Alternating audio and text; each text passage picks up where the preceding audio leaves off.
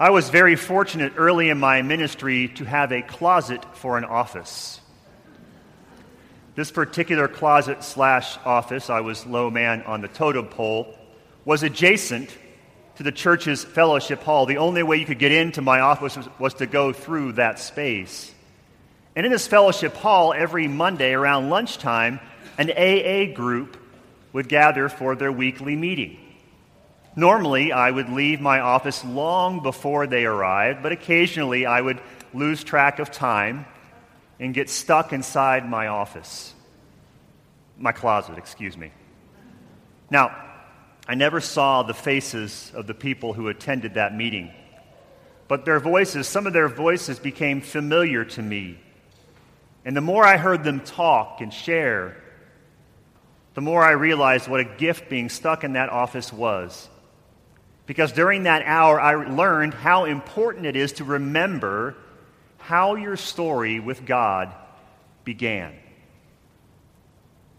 It didn't matter if they'd been sober for years or for just that day. But before anyone in that group, in that meeting, would speak, they would say who they were and why they were there. They always began with, I'm Bob, or I am Susie, and I'm an alcoholic. Which, looking back, it was such a smart move, a smart decision. Because being a part of a group can really cloud your memory. If you spend enough time in a certain place with a certain group of people at a certain time for a certain period of time, you slowly but surely forget what brought you to, to, that place in the first place. This is one of the challenges that Jesus faced early on in his ministry. When he found the disciples, they were nobodies who were just thrilled to be asked by this rabbi to join his group. But after a couple of years in that inner circle, they began to argue amongst themselves who among them was the greatest, the best. And they even began to question the company that Jesus kept. It's really hard to see when we are experiencing the joy and peace of being in the fold, in the family. But groups, by their very nature, are exclusive. This exclusivity is what gives them their power and their pull. We all want to be part of something special because we all want to be special. And as we grow more comfortable in our new surroundings, our new family, we forget, slowly but surely, we forget what it feels like to be on the outside looking in A former colleague of mine liked to compare the church to a campfire. For those standing around the fire, church is a place of warmth and connection. As they encircle the flames, hands held, the faces around the fire shine like the sun. But for those outside the circle, on the outside looking in, the light and the warmth of the fire is obscured by the tightness of the group and all they see are the dark backs of complete strangers. Today's passage, we come across those scribes and Pharisees grumbling again because Jesus seems to forget once again who he is and to whom he belongs. He's a Jew, a member of a community of faith that takes very seriously its identity as God's chosen people. And yet, here he is again, associating with outsiders, and the worst kind at that tax collectors and sinners. What could he be thinking hanging out with them instead of spending time with us, his own people? The Reverend Will Willimon loves to say that the gospel is good news or bad news depending on where you happen to be standing when you receive the news. For those the world considers lost, beyond hope, beyond repair, this passage is nothing but good news, as it teaches clearly that God gets more excited, more joyful at someone being found than God does 99 other people who manage to stay together in the fold.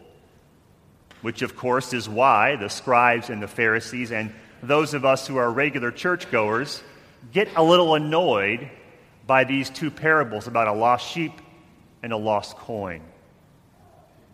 As we hear about all that joy in heaven that's expressed when a coin or a sheep is found, we wonder to ourselves, what about me? What about us? What about those of us who do the right thing or try to do the right thing each and every day? What about those of us who generally play by the rules, who didn't ever wander off from the fold? What about us? What about the 99 who didn't lose their way? Fair questions. You can ask them. But they are questions asked only if you confuse God's invitation for an affirmation. Be clear, none of us are here this morning because we have our life more put together than other people. We are not here because we passed some special spiritual competency test. In fact, if the gospel is to be believed, the opposite is true. We are here because at some point in our lives, all of us were so utterly lost that we willingly and perhaps even eagerly responded to God's invitation to be part of this or another community of faith. We were so desperate, we said yes to this. The trouble is, after a while, as we grew accustomed to one another, to this place, to our traditions, to our practices, as we grew more and more comfortable around that fire, we forgot. We forgot why God brought us here in the first place. Presbyterian minister Michael Lindvall recounts a story growing up in the UP in Michigan. He says, I remember with fondness an older couple who were friends of my parents. John and May were second generation Finns. Before retirement, John had been the manager of the National Wildlife Refuge near Kotzebue in western Alaska. Now, Kotzebue is really remote, even remote for Alaska. In fact, when John and May lived there in the 1950s, the supply ship that came in from the outside world only came to them once a year. You just can't grow anything up that far north. So all your food for the entire year, except for local game, came in on that boat. Some vegetables and eggs, meats, canned goods, flour, and sugar. People flew in food, of course. That was one way to bring it in, but that was so expensive, you had to order food for the whole year, too. So people would freeze what they could and hope the rest just kept. Now, John and May liked eggs for breakfast. Every morning they'd have two or three eggs for breakfast. So every year they ordered a lot of eggs on that boat, enough for the entire year. Now, I didn't know this, but you you can't freeze eggs. Well, you can, but I wouldn't recommend it. But they actually keep pretty well if you refrigerate them, which is pretty easy in Alaska to do. What's funny is refrigerated eggs don't go rotten. What they do is slowly but surely change. Every morning, John and May would take out their two or three eggs, crack them, beat them, put them in the pan, and enjoy a nice meal. And they tasted fine each and every morning. They never noticed the change one day to the next as the weeks and the months would go by. After 12 months, there they were eating year old eggs, waiting for the boat to come with the fresh ones. Finally, the boat would, as it always did, arrive. I mean, imagine fresh eggs after a year of eating eggs that have been around for 12 months. Well, John and May would crack those eggs, beat them, fry them up, and they tasted absolutely awful. May said they would spit out the fresh eggs and search the freezer for a, a, couple of older eggs that were still lying around. They'd gotten so accustomed to the stale eggs, one day at a time, they actually liked them better than the fresh ones. The Pharisees and scribes just can't understand why Jesus spends all his time looking for lost souls because they have slowly forgotten, one day at a time, that they too were once found by God when they were lost and alone. They had forgotten over time that God is primarily about love rather than rules, and therefore about joy rather than anger or fear or impatience or all the other things it's so easy to imagine God being about. This is not a club. This is a search party. This is a rescue mission. We are found by God in our wanderings so we can help God find others in theirs. And in the process of all that searching, remind ourselves and them of God's endless mercy and redeeming grace. There's a story about a farmer in northern Minnesota many years ago who, while working in his kitchen, had his child, his infant son, next to him. He got distracted while making dinner, and the toddler toddled out of the house and into the giant wheat field that surrounded their home. After a little while, the father realized the child was gone and began to frantically search the field for his lost son. When he could not find the baby in the immediate vicinity of the farmhouse, he called his wife, and together they searched up and down the rows of wheat to no avail. When that didn't work, they summoned all the farmhands they could holler to. And several hours later, when the child had still not been found, finally they called the townspeople in those of every vocation, economic level, and religious faith, they were all called in and they were all wandering through the wheat, walking and running in every which direction, searching for that child.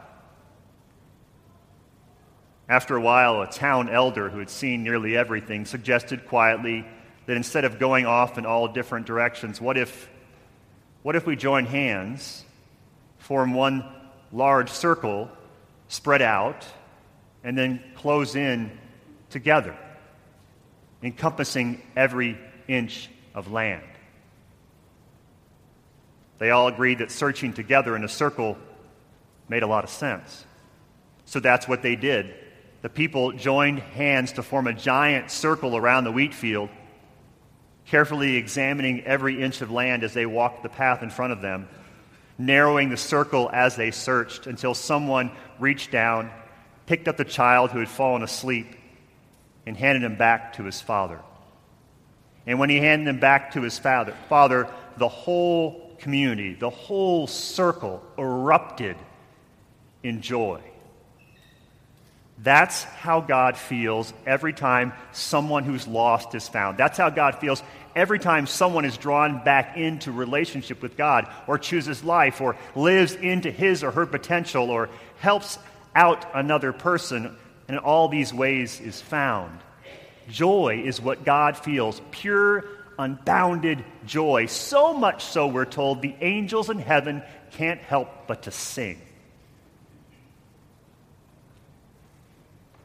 You will hear some of the stories in the coming weeks as we celebrate Fairmount's first 100 years of ministry and mission. But I've come to believe this church was always at its best when it encircled lost people with love. This church was always its strongest when it saw itself as part of God's great search party, looking for those who don't have a home, a place, a pillow to lay their head, those who are lost and alone, frightened, scared, addicted, and confused. That's when this church, throughout its history, has been at its best. I know we don't often find ourselves as part of an actual search party that digs through the rubble or walks through the field or wanders through the city streets. But in our own brokenness, it's hard to believe, but in our own brokenness, God uses us to find other people. At work, at home, at school, through this congregation, in your places of volunteering, God uses us to find other people. This is the work to which we have been called. And it's a work that the Bible tells us leads to joy, both in heaven and here on earth. We are participants in and benefactors of God's great and glorious search party. We are not special, we are not favored, we have simply been found likely through other people who were once lost themselves, who, in response to God's glorious invitation, joined the circle and joined the search. you're going to be asked in the coming weeks to do more for other people, to care more for other people, to serve in new and difficult at times ways. And it's really hard to have compassion for the other, for the outsider, for the stranger. It's hard to have compassion for them if you haven't experienced first the compassion of another person. So I'm wondering, how would your life change if you took a moment each and every day before you came to church, went to work, got up in the morning, if you paused for just a second to remember that once you were lost and now you are found? Would you be more compassionate and more understanding? Would you be more patient with others and with yourself? Would you be more welcoming and open to new things? if you pause to remember what brought you here in the first place, do you think you might experience a bit more joy? I think you would. Because there is more joy in heaven and in the kingdom of heaven here on earth over one sinner who finds her way home than over 99 righteous people who need no repentance. Hallelujah and amen.